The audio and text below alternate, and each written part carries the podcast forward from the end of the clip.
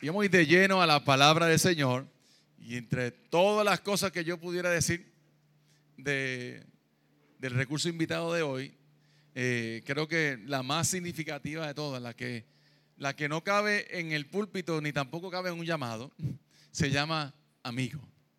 Amigo. Y yo creo que esa es la mayor definición o la mejor definición que yo puedo darle a esta relación que es amigo, es hermano, compañero de vida, que ha bendecido nuestra vida por los pasados ya 25, 26 años. Eh, una relación hermosa, es parte de esta casa. Casa del Padre lo ama con toda su fuerza, pero sobre todo nuestras hijas, eh, Paula y Emeline, que es su padrino, mi amada esposa y este servidor. Y yo sé que, por favor, le pido que aún en medio tal vez del, del calorcito que pueda hacer, usted sea sensible a la voz de Dios en esta hora. Eh, no es porque Él está aquí hoy, es porque quien está aquí hoy quiere hablar a tu corazón de una manera especial y va a ser algo poderoso en el nombre del Señor. Así que les dejo con ustedes a mi amigo, el pastor Carlos Vélez. Un fuerte aplauso en esta hora para él. Esta es tu amada iglesia. No había ninguna necesidad de mencionar que eran 25 años. ¿Verdad que no había ninguna necesidad de mencionar eso? Que Dios les bendiga, iglesia. Quiero hacer una confesión antes de comenzar. Eh, me paro aquí al frente hoy con un poco de temor. Amo esta iglesia profundamente. Conozco a sus pastores desde antes de que fueran pastores. Conozco a su pastora desde antes que fuera cristiana y he visto el poder transformador de Dios en la vida de este matrimonio y cómo Dios los está usando para transformar a otros. El temor que tengo esta mañana mientras, mientras Paula nos dirigía con el equipo de adoración en la alabanza, yo estaba ahí atrás orando y, y de momento el Señor habló a mi corazón sobre, sobre, sobre otra cosa. Y, y el temor que, que tengo es este a veces nosotros los cristianos hemos leído unos versos bíblicos más de una vez, ¿verdad? Y a veces cuando la gente menciona esos versos bíblicos decimos, yo, yo, sé eso, yo, yo, sé eso, yo, yo lo he escuchado antes. Y mi temor es que como el pasaje bíblico que yo voy a compartir contigo en esta tarde, tú, tú lo conoces, podrías perderte lo que, lo que Dios quiere decirte hoy por, porque, escucha esto, el peor enemigo del aprendizaje es el conocimiento. Cuando, cuando, tú sabes, tú piensas que no hay nada que aprender. Entonces te podrías perder lo que Dios quiere hablarte en esta hora, porque cuando escuches el pasaje vas a decir, yo he escuchado eso. Por eso es que quiero invitarte a que vayas conmigo al Salmo 23. Es posible que tú te lo sepas de memoria. El Salmo 23 dice, Jehová es mí y nada me.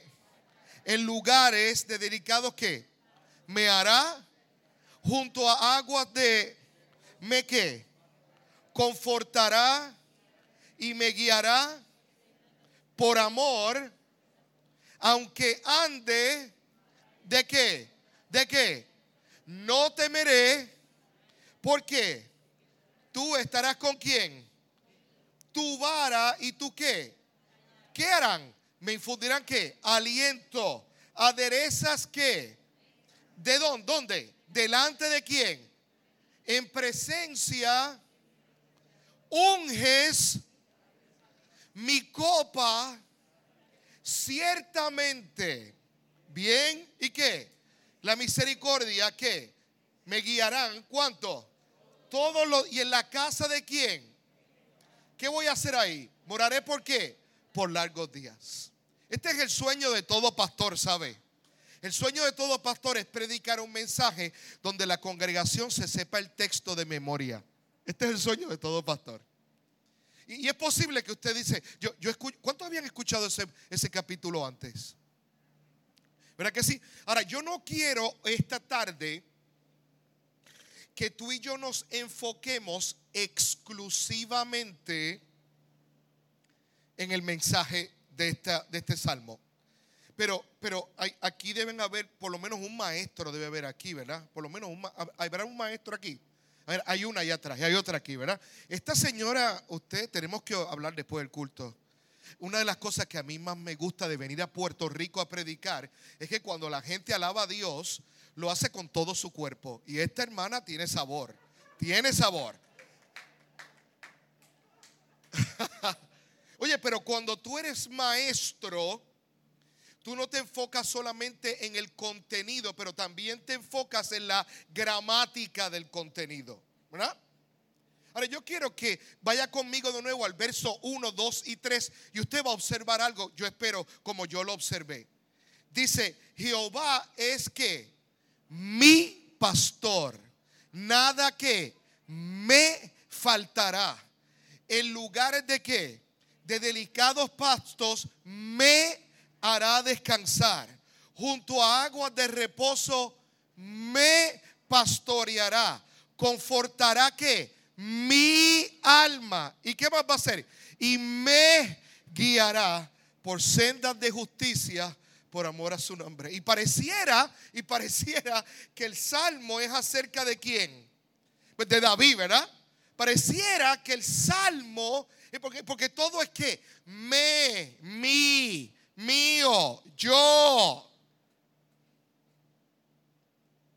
Pero entonces algo ocurre del verso 4 en adelante. En el verso 4 dice, aunque ande en valle de sombra de muerte, no temeré mal alguno. ¿Por qué? Porque tú estarás conmigo tu vara y tu callado me infundirán aliento. Tú aderezas mesa delante de quién? De mí, en presencia de mis angustiadores. Tú unges mi cabeza con aceite. Mi copa está rebosando. Ciertamente tu bien y tu misericordia me guiarán todos los días de mi vida y en tu casa moraré por largos días. Y pareciera que la primera parte de la canción, René, es acerca de David, pero la segunda parte de la canción es acerca de quién. ¿De quién? De, Dios, ¿sí? Ahora, la pregunta es, ¿qué hizo? Porque eso no es común. Cuando usted escribe un poema o usted escribe una canción, no es común que la canción se divida. No es común que tú empieces diciendo mi y acabe diciendo que tú. Y la pregunta es, ¿qué hizo que la canción de David empezara con mí y terminara con tú? Y la respuesta a esa pregunta se encuentra en el verso número 4. Porque ocurre algo con David que hace que su canción empiece con mí y termine con tú. Y el verso 4 dice, aunque ande en valle de sombra, ¿y qué más? Y de muerte.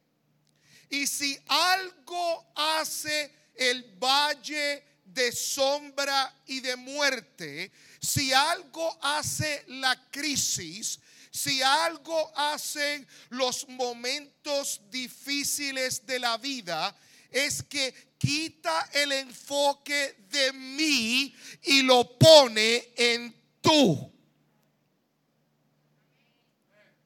Si algo hace los tiempos dolorosos de nuestra vida, esos desiertos, esos valles de sombra y de muerte. Es que nos quita el enfoque en nosotros y nos obliga a ponerlo en Dios. Y es que ciertamente el quebranto, ¿cuántos han pasado por quebranto aquí? Los demás son unos mentirosos. E-, esa es la verdad, ¿sí o no? Esa es la verdad. ¿Quién no ha pasado por quebranto? Escucha, el quebranto no tiene el objetivo, escucha esto bien, de aniquilarte. Tiene el objetivo de fortalecerte. Y nosotros en este mundo carnal que vivimos, estamos todo el tiempo buscando a Dios como si Dios fuera un analgésico. Señor, quítame el dolor. Quítame el dolor. Oh santo Tilenol que estás en el cielo. Me puedes quitar el dolor. Y la realidad es que cada momento de crecimiento, cada momento significativo de nuestra vida no ha venido en la época que usted se fue de vacaciones a Walt Disney. Vino cuando usted caminó por ese valle de sombra y de muerte. Y fue allí donde conoció que el tú tiene más poder que el mí y conoció que la fuerza de ese Dios es más grande que nuestras propias circunstancias. Ahora, ¿por qué y qué hace ese valle de sombra en nuestra vida? Lo primero que hace es que cambia nuestra perspectiva. Y escucha esto, yo no sé cuántos virus o cuántas crisis tú tienes que pasar para que pongas tu mirada en Dios. En los últimos, no, hay piña colada, ¿no? No, ok, está bien. Luis, 25 años y agua. Ok. Escucha esto. En los últimos tres años nada más, tú has pasado por el peor huracán de la historia. Tú, has tenido una crisis en todo el país. En los últimos tres años, menos de tres años, tú has vivido en un país donde has tenido sobre 1.500 terremotos en, en periodo de semanas. Eh, eh, has perdido un gobernador y yo creo que estás a punto de... Es más, la crisis de hoy ya no es el COVID, es si compramos Goya o no compramos Goya. Yo, espero que compren Goya. Amén. Pero escucha esto. La pregunta es esta. ¿Tú vas a seguir desperdiciando tu dolor? ¿O vas a aprovecharlo como hizo David, que cambió su canción? Y en vez de enfocarse en sí, se enfocó en el Señor. Sé que lo primero que hizo ese valle de sombra y de muerte fue que cambió su perspectiva de mí a ti. Lo segundo que hizo el valle de sombra y de muerte es que cambió su posición. Mira conmigo un momento el verso 5. Aderezas mesa, ¿qué? ¿En presencia de quién? En presencia de mis angustiadores. Y en esa primera parte del verso, David se presenta como una víctima, ¿verdad que sí? Ahí están mis angustiadores y Dios ha puesto mesa delante de ellos. Pero mira cómo sigue ese verso 5. Dice, unges mi cabeza con aceite. Y no hay nada más glorioso que entender que cuando tú y yo caminamos por ese valle de sombra y de muerte, Dios deja atrás la víctima y saca un ungido de su presencia que tú no eres víctima. Amado, que tú eres un ungido y una ungida de Dios. Que no importa cuántos enemigos estén sentados en esa mesa, Él unge tu cabeza con aceite. Que tú no eres una víctima. Que tú eres un siervo, una sierva, ungidos de Dios. Así que no solamente cambia nuestra perspectiva, pero también cambia nuestra posición. Déjame decirte lo tercero que hace el valle de sombra y de muerte y es que cambia nuestras prioridades. Oye, a veces tú venías aquí a la iglesia, lo, puedo decir en español puertorriqueño, lo puedo decir medio, medio parejero y no quería saludar a nadie. Y hasta llegabas tarde para ver si encontrabas un hueco allá atrás. Oye, ¿y nos hacen falta los abrazos o no nos hacen falta los abrazos eso? ¿Verdad que sí? Hace un rato atrás estuve en la casa del pastor Roy visitando a su amada esposa Cintia. Y, Y en cuanto me vio, porque escucha, nosotros necesitamos eso. Y de momento hemos descubierto con una mascarilla puesta que necesitamos más abrazos de lo que pensábamos. Eh, Dios cambia, el valle de sombra y de muerte cambia nuestras prioridades. Mira lo que dice el verso 6. Ciertamente el bien y qué? Y la misericordia me guiarán qué? Todo, ya, yo no hago lo que yo quiero. Tu bien y tu misericordia, ¿qué hace? Me guían. ¿Y qué dice aquí en Marshall? No, no, en la casa de Jehová. En TJ Maxx es lo que. No, no, no dice TJ Maxx. En Plaza. No. de momento, estar en la presencia de Dios ocupa prioridad. Ahora yo no vengo aquí porque estoy en crisis y aquí me ayudan. Ahora yo necesito estar aquí. Porque no es acerca de mí, es acerca de ti, Señor. Y yo tengo una pregunta para ti, iglesia, en esta hora. Porque el valle de sombra de muerte ha sido puesto en nuestra vida con un propósito. Y es hacernos mejor es que nuestra posición, nuestra perspectiva y nuestras prioridades cambien. Esta es la pregunta. ¿Estamos tú y yo ahora mismo caminando por un valle de sombra y de muerte? Y la pregunta es la siguiente. ¿Estás tú llevando la carga con otros? ¿O eres tú la carga? Hay un grupo de líderes en esta iglesia que, escucha, hay un terreno que alcanzar, hay una, un edificio que levantar, hay miles de familias que salvar y sanar. No nos podemos quedar detrás de la mascarilla. Y tú tienes que agarrarle la mano al que está al lado tuyo, aunque sea con hand sanitizer. Y escucha, y llevar la carga y no ser la carga. Tú ves en el verso 1, 2 y 3, David era la carga. Todo soy yo, todo es para mí. Yo necesito, yo quiero. Pero no fue hasta que pasó por el valle de sombra y de muerte que su posición cambió, su perspectiva cambió y sus prioridades cambiaron. Es mi oración que tú salgas de este lugar con una visión clara que esto no se trata acerca de ti. Esta no es tu canción. Nosotros no venimos a cantar del dolor que podamos sentir. Venimos a cantar de aquel que está con nosotros en medio del dolor y nos lleva al otro lado mucho mejor de lo que estábamos antes. David cantaba mi, me, yo. Pero fue el valle de sombra y de muerte que le cambió a tú, tú, tú.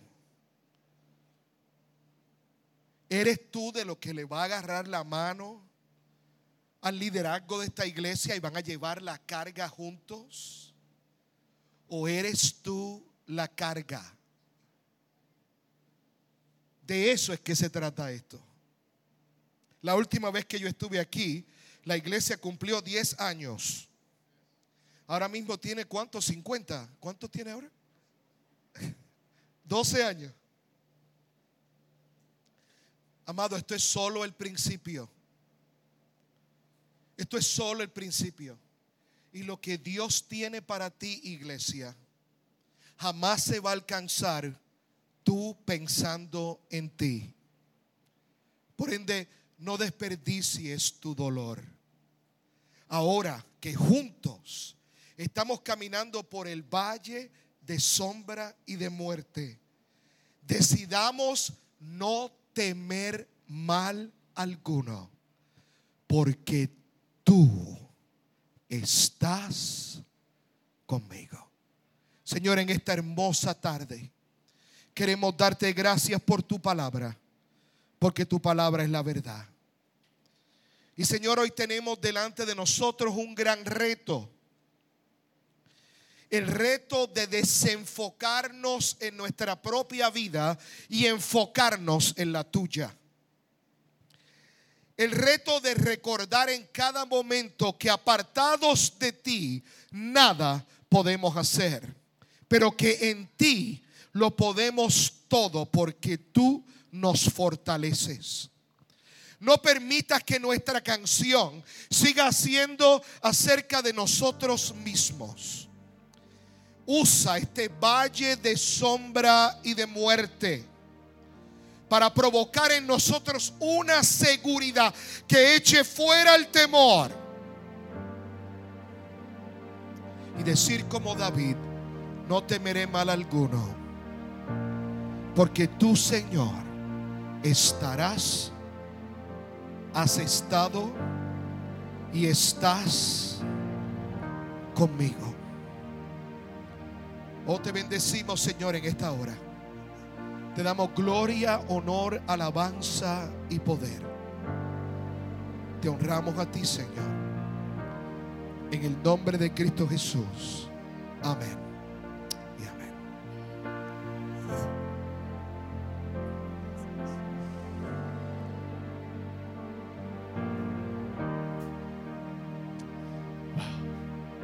Puede poner de pie, iglesia, por favor.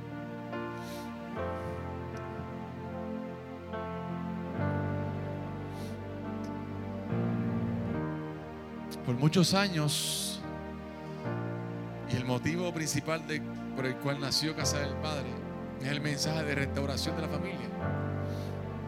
Y lo que Dios había hecho en nuestro matrimonio hace ya unos 20, 22 años atrás, lo cual mi amado amigo Carlos y Rose fueron parte de ese proceso. Pero si algo interesante tienen los procesos, los valles de sombra y de muerte, es que vuelve y te añaden otro lenguaje de milagro a lo que Dios ya había hecho. Porque tú y yo no somos cotorras parlanchiles para estar repitiendo lo mismo que Dios hizo hace 40 años atrás. Y este valle de sombra y de muerte ha ayudado a mi familia, a mi matrimonio, a estar juntos, pero no iguales. No iguales. Y mi mayor deseo es que cuando la pastora se recupere, yo sé que lo que va a haber es fuego de Dios por esa boca. Porque lo que ella va a contar de este valle de sombra y de muerte va a estar ungida y va a demostrarle nuevamente al mundo entero y a las familias que están en crisis que en Cristo hay solución. Yo estoy deseoso de contar otra historia, otro testimonio, otra grandeza que Dios hizo esta vez. Y es mi pasión y mi deseo, Señor, con tu tiempo, cuando volvamos a estar juntos ministrando por donde vayamos nuevamente, Señor, pon otro milagro en nuestra boca otro lenguaje en nuestro vocabulario. Llévanos a la- las maravillas que Dios ha hecho en nuestra casa. Y así quiere hacer contigo. Y utilizar este valle de sombra y de muerte para añadirle otro capítulo de su grandeza. Otro capítulo del bien y la misericordia. Porque ese capítulo es el Dios quien termina la historia. No soy yo, no eres tú, es Dios quien tiene el punto final del bien y la misericordia. Hasta donde Dios diga. Y cuando Dios diga se acabó, se acabó. Pero no va a ser ni mis temores, ni mis miedos, ni mis angustias, ni mis procesos, ni mis crisis, ni mis, mis angustias, ni nada. Es Dios quien dice, yo te voy a llevar delante de tus angustiadores para que sepa que yo sigo siendo Dios a pesar del proceso. Gracias, amado compadre y amigo, por bendecir tanto mi familia, mi vida. Gracias por no dejarme solo. Porque aunque la distancia nos separa, el corazón nos une. Y es la bendición de tener amigos. Yo no sé ni qué más describirlo a, Carlos. No sé. Le pido un riñón, un riñón se lo doy también. Es mi hermano de pacto. Mi hermano de pacto. Y nos sobrellevamos uno las cargas de los otros. Ese es el reino y ese es el evangelio. No renuncies al sueño de Dios para tu vida. Yo quiero que puedas escuchar el puente de esta canción para que en medio de ella te empoderes en el nombre de Jesús. Y qué bueno que usted está aquí hoy. Y qué bueno que nos está sintonizando hoy. No desperdicies este dolor. Como dice el pastor Carlos, no desperdicies esta crisis. Em, empodérate de ella, cambia el lenguaje, añádele nuevos capítulos al milagro que Dios ha hecho. Y deja de ser cotorra, deja de repetir las mismas cosas del pasado. Y empodérate de lo que Dios ha hecho. Y adoramos al Señor en esta hora. Aleluya. Pero a levantar tus manos al cielo. Puedes poner a comenzar a pronunciar el nuevo milagro de las cosas que Dios está haciendo. Aleluya. Dios de promesas. Dios de promesas. Dios de abundancia. Ese eres tú, Señor. Vas mucho más Aleluya. allá. Señor, no fallarás. Tu nombre sin igual. Nada te detendrá. Todo es posible Dios de promesas. Sí, Señor. Dios de abundancia. El Dios de milagros. Más allá. Ese Dios te va a llevar Señor, no mucho más allá. Mucho más allá.